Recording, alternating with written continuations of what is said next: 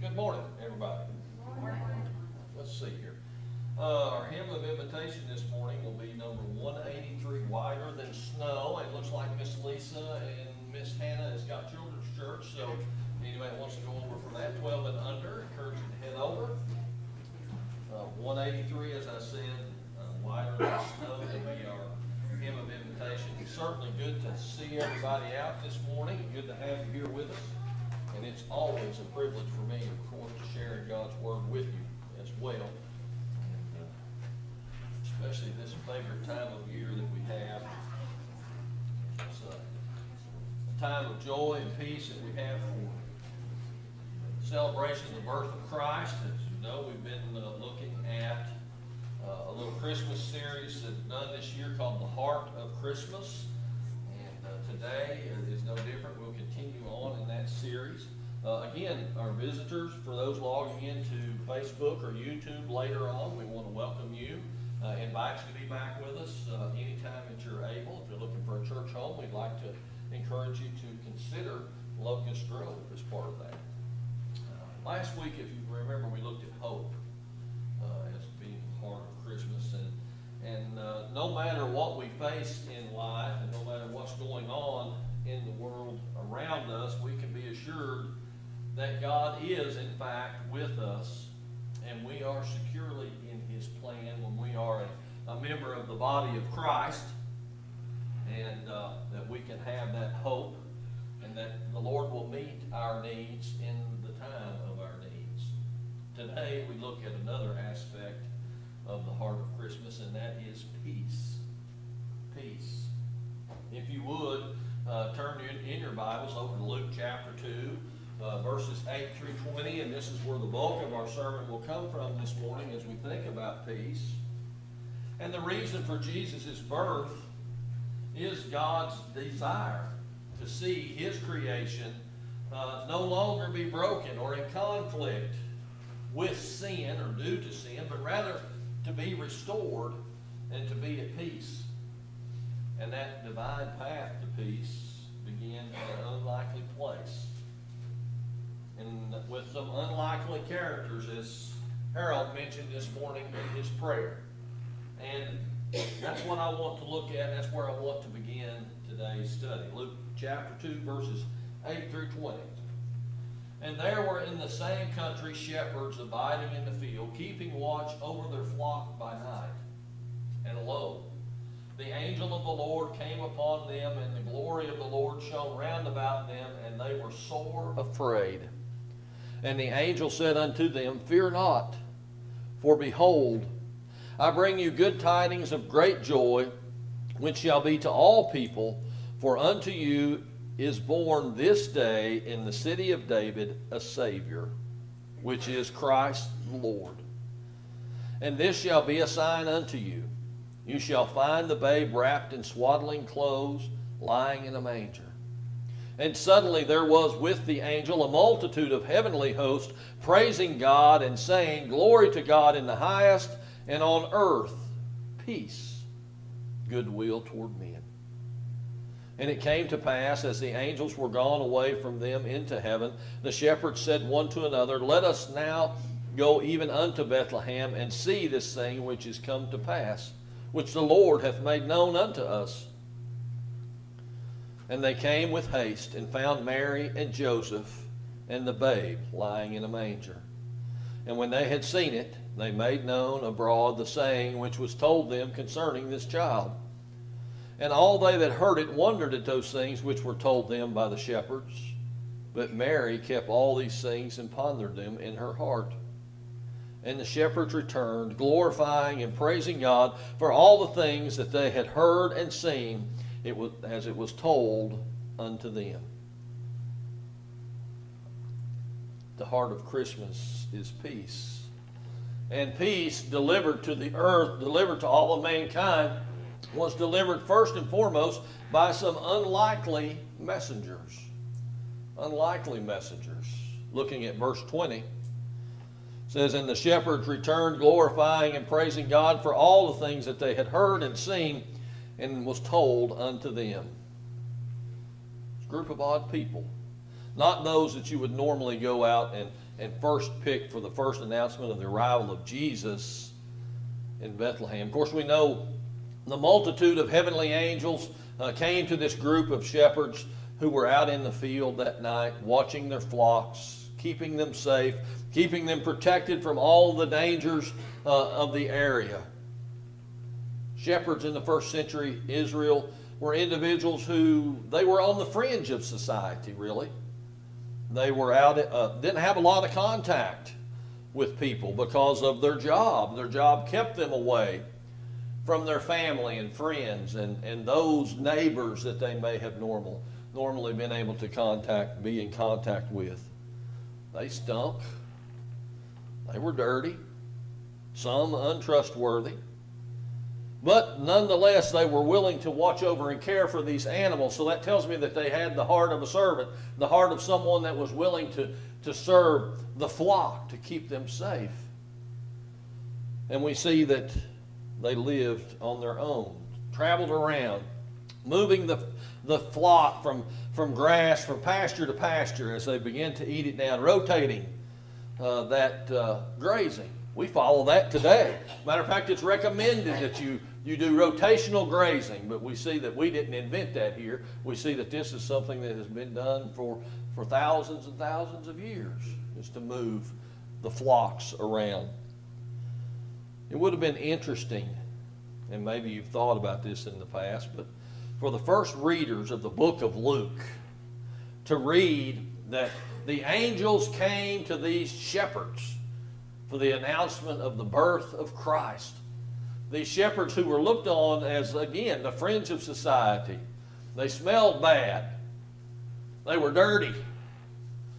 They were out in the field with animals all the time. Some of the people would look at this as a shocking thing, but we know that the Lord uses whom He will.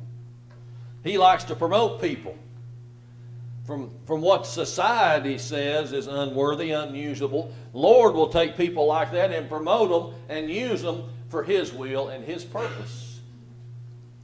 And we see that here with the shepherds. Imagine if God asked you to plan the announcement of his, the birth of His Son, the Savior of the world, how would you choose to make that announcement?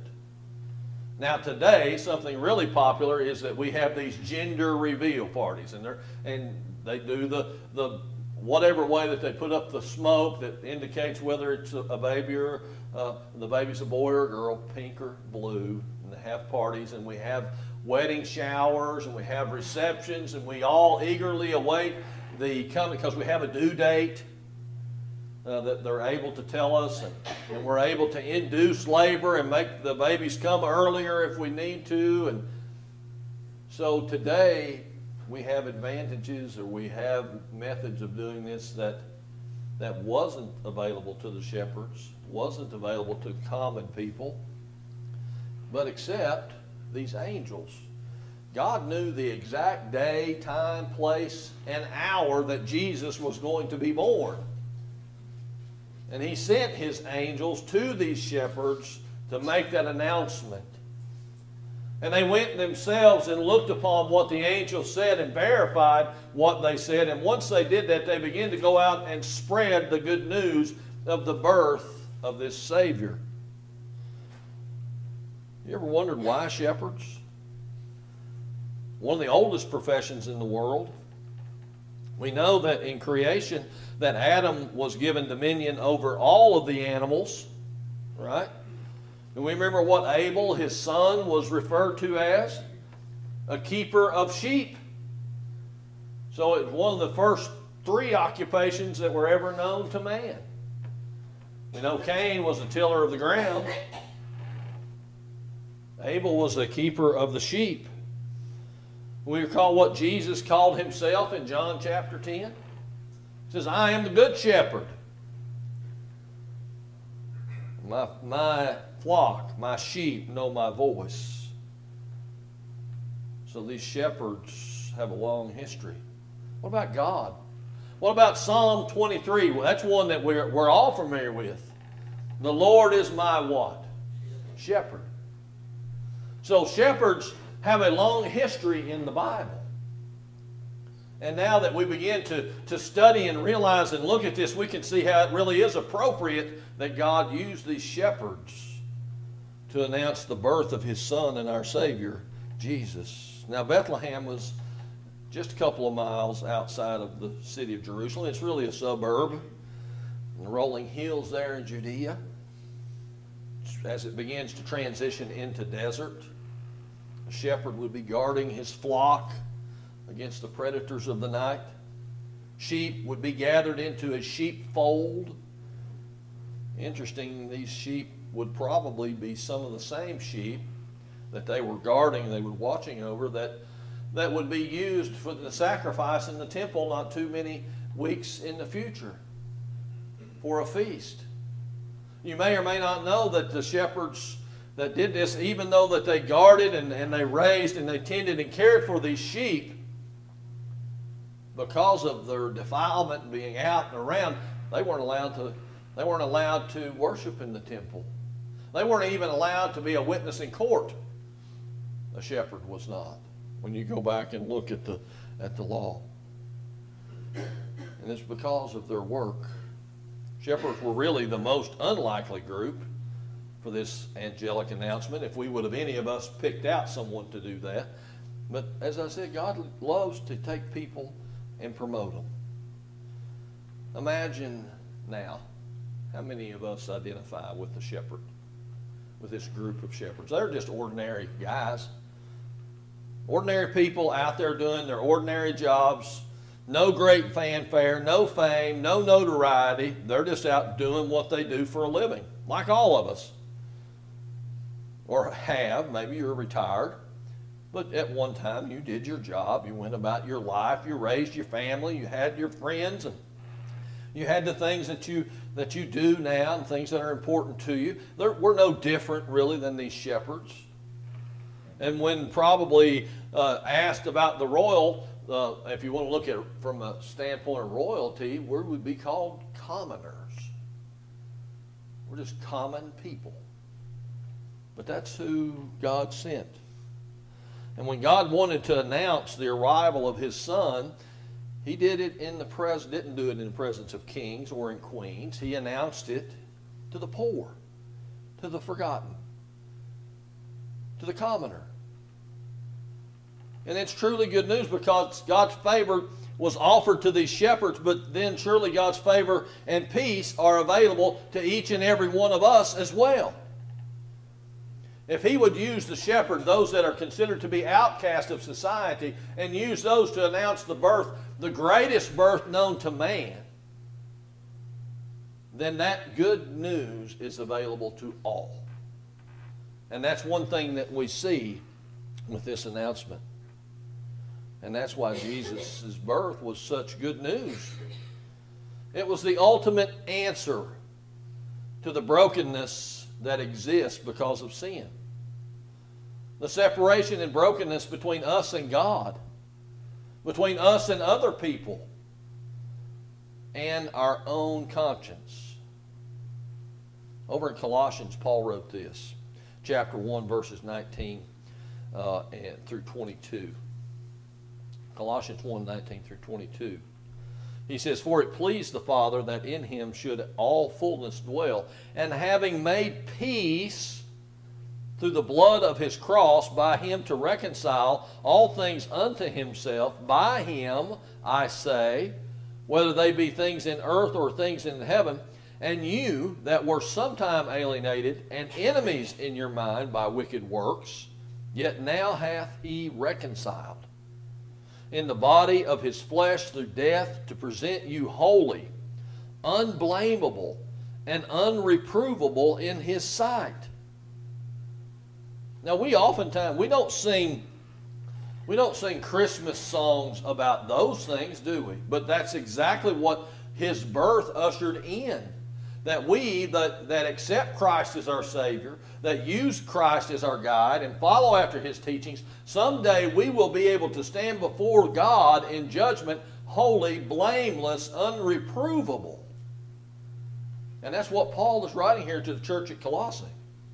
And that's the hope that we have to understand. And that's the peace that was ushered in at Christmas time. And we have to understand that. Although Jesus arrived in a, in a manger, his life would lead to a cross. Peace that, though we're just ordinary people, we are part of God's creation. And He loves us and desires us to have peace. And the peace that someday we will be presented holy, unblameable, unreprovable before Him. Because we all want peace, don't we? We want peace in our marriages. We want peace in our families, in our workplace. We want peace in our country. We want peace in our world, don't we? We all desire peace. But I think we have a different view of peace. Because the world offers you peace, doesn't it? It's really not peace, it's just a way to escape. Drugs, alcohol, immoral relationships, constant entertainment. How many channels are available on television for us to watch? Hundreds, if not thousands, of, of television stations. Every imaginable kind of station. Radio programs, musical, uh, uh, we have music availability, we have plays, we have concerts, we have ball games, we have all sorts of things for what? To escape the turmoil, to escape the conflict, to escape just for a time, even if it's during the course of the time of a ball game or a concert or a movie, we escape the turmoil in our lives and we have peace. That's not peace, though, is it? That's just a reprieve. Peace is something that we would be able to carry with us each and every waking and sleeping moment of the day. Peace is something that only God can give to us. Peace is something only the world can't give. It never held the answer to true peace. Only God has that through Jesus and through His saving grace. That's where we find that true peace. If you look in verse 14 there in Luke chapter 2, we'll see that the message is of true peace. 2:14 says, "Glory to God in the highest, and on earth peace, goodwill toward men.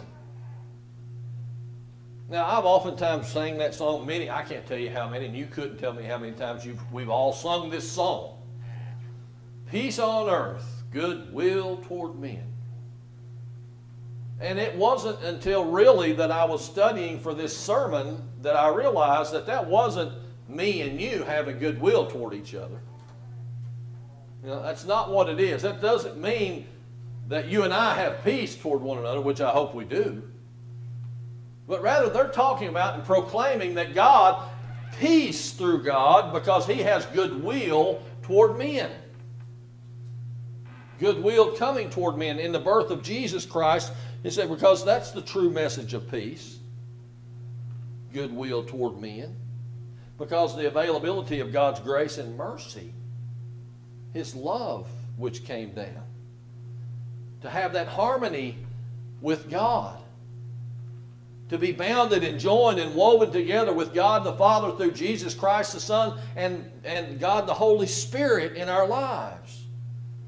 That's the peace, the goodwill toward men that those angels proclaimed was the peace that was coming available to us.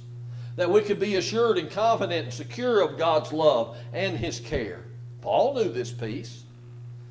He suffered greatly because of the love for the Lord that he had, for his love of God's truth, and because of the commitment that he had to his commission, the, his job to do here upon earth given to him by Jesus Christ. Yet in all of this, he kept perfect peace. How do you know that, Rob? Well, read over in Romans with me, Romans chapter 8, verses 28 and 29. And listen to these words. As I said, from a man who had been beaten, stoned, shipwrecked, ridiculed, left for dead, scourged by the Romans, he writes this. And we know that all things work together for good to them that love God, to them who are called according to his purpose. For whom he did foreknow, he also did predestinate to be conformed to the image of his Son, that he might be the firstborn among many brethren. If you don't have peace in your heart, if you don't have the reassurance of God's love, if you don't have the reassurance of the salvation that is brought by, by Jesus Christ in relationship with Him, how could you go through what Paul went through and be able to write that says, listen, I get it. Everything that I go through is all, all for the good of God, all for His glory. That's how come. Because Paul had that deep, abiding peace within him that he knew that even though he was going through some personal struggle, even though he was going through personal physical pain, that it was going to work out for the glory of God. Many people reject God's peace because they cannot see beyond the temptation that the world puts out in front of us, the fake peace. They won't, they won't surrender. They're too prideful. They're too selfish. And the lust for pleasure is too great. Jesus said in John chapter uh, 14, Gospel of John 14, 27, he said this Peace I leave with you. My peace I give unto you. Not as the world giveth, give I unto you. Let not your heart be troubled, neither let it be afraid. The only way that we can receive the peace is to receive Jesus as our Savior. He didn't leave us the peace, as He said, not the peace that the world leaves, but my peace, He says. And how is that? Now, who receives that? The people that have their names written in the Lamb's Book of Life. You have that peace. We've oftentimes studied, we remember uh, in Philippians chapter 4, verses, verse 7, about the peace that passes all understanding. Because peace is not the absence of conflict. Peace is not the absence of turmoil. Peace is not the absence of war, though we call it peace time. There can still be going turmoil going on in the world. Peace is when we, in the, our soul, know that we have a relationship with God, that we know Him and He knows us, and that we have the faith and confidence in His grace and mercy that whatever we find ourselves in, whatever circumstances we find ourselves in, even if we're a shepherd on the outcast, uh, out the fringe of society, even if I am not accepted by anyone on this earth, I'm accepted by God because of Jesus Christ. That is peace. That is that peace that passes all understanding. And that is the peace that the angels proclaim and that goodwill toward men on that night that they went to the shepherds to proclaim the birth of Jesus Christ. That's the kind of peace. Because ultimately, Jesus does reconcile us to God. Look at verse chapter 2, verse 11. Chapter 2, 11 of Luke. For unto you is born this day in the city of David a Savior, which is Christ the Lord. They didn't refer to him just as a baby, did they? A child. Unto you this day in the city of David is born a Savior. And that Savior, his main job, even at the, the infancy, when he was first born and laid in that cradle in swaddling clothes was to reconcile us to God. So many years later on the cross, his job was still the same. And he and he alone can reconcile us. Because the scriptures tells us there's no other name under heaven by which men can be saved. And that's Jesus. God desires to make peace, or desires us to make peace in ourselves. And listen, that includes every past mistake, every personal struggle, every worry about that you may have for the future. That is met. That is met through the love and grace of God.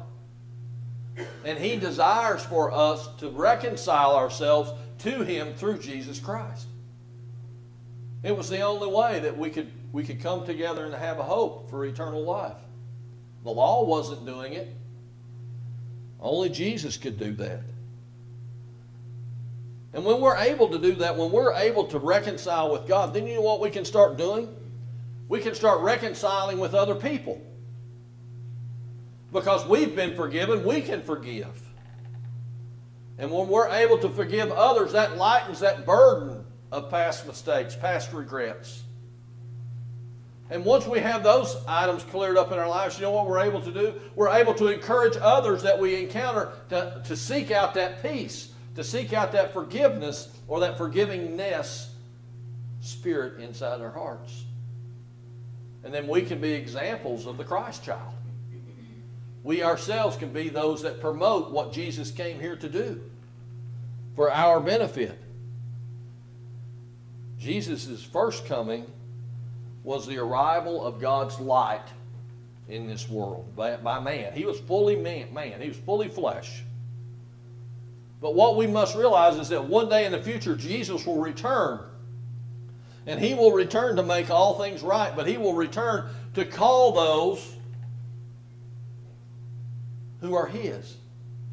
First, those that are buried. It says in the scriptures that those that are, are in the grave, the graves are going to open and they're going to meet him. And those that are left are going to remain or be called up into the air. And that's me paraphrasing that, of course.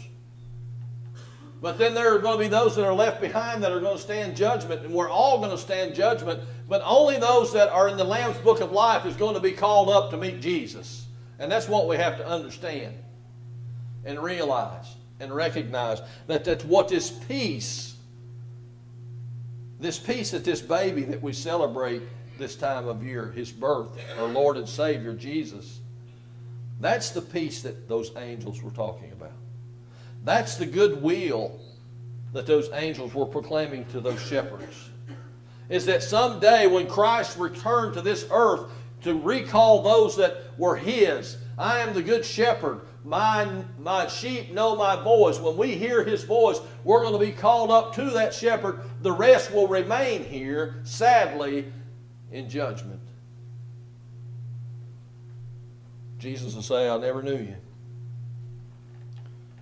Now, listen, I think you'll agree with me on this. The world needs more people who have the peace of God in their hearts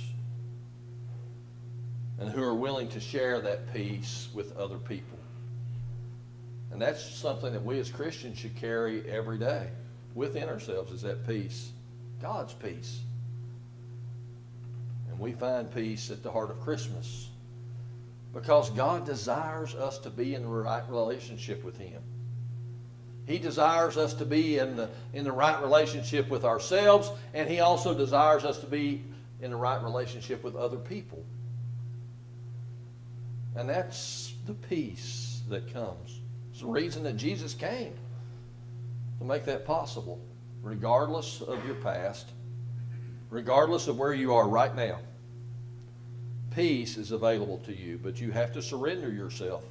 You have to surrender yourself and all of that past all of those things that you feel like are holding you back, even though you feel like you may be on the fringe of society, even though you feel like you've done things in the past that there's no way that you can be reconciled to God, Jesus wipes that away. But you have to submit to Him. You have to be willing to repent of your sins. You have to be willing to confess Christ as your Savior. You have to hear the Word and believe the Word. And when all of those things come together and work within inside of us, through the Holy Spirit, then we're led to be baptized for the remission of sins and the gift of the Holy Spirit. Raise that new creation full of what? Peace. Because we know that we have received the grace of God through Jesus and His sacrifice. Now, maybe, maybe you're a Christian. And maybe the troubles of this world, the troubles of this life, the things that's going on, has robbed you of your peace. And trust me, Satan wants to rob you of peace. He doesn't want you to be peaceful. He wants you to be at turmoil day and night. He wants you to be distracted because of something that you think is beyond uh, God's control. He wants to rob you of that peace. And if you realize that, hey, that's exactly what's happened to me, or that's what's happening to me, or, or I've experienced that, I want you to seek out and reach for that peace because God wants you to have it. That's why He sent His Son here. And realize that as long as you're in the care of God the Father, God the Creator of all things, there is nothing in this world that can separate you from that love. Nothing. we're going to sing a hymn of invitation this morning. Whiter than snow, 183 in your hymnals. We're going to sing the second and the fourth verse. Whiter than snow, second and fourth verse. I want to encourage you to come if you have a decision to make. Come as we stand and sing this hymn. 183, whiter than snow.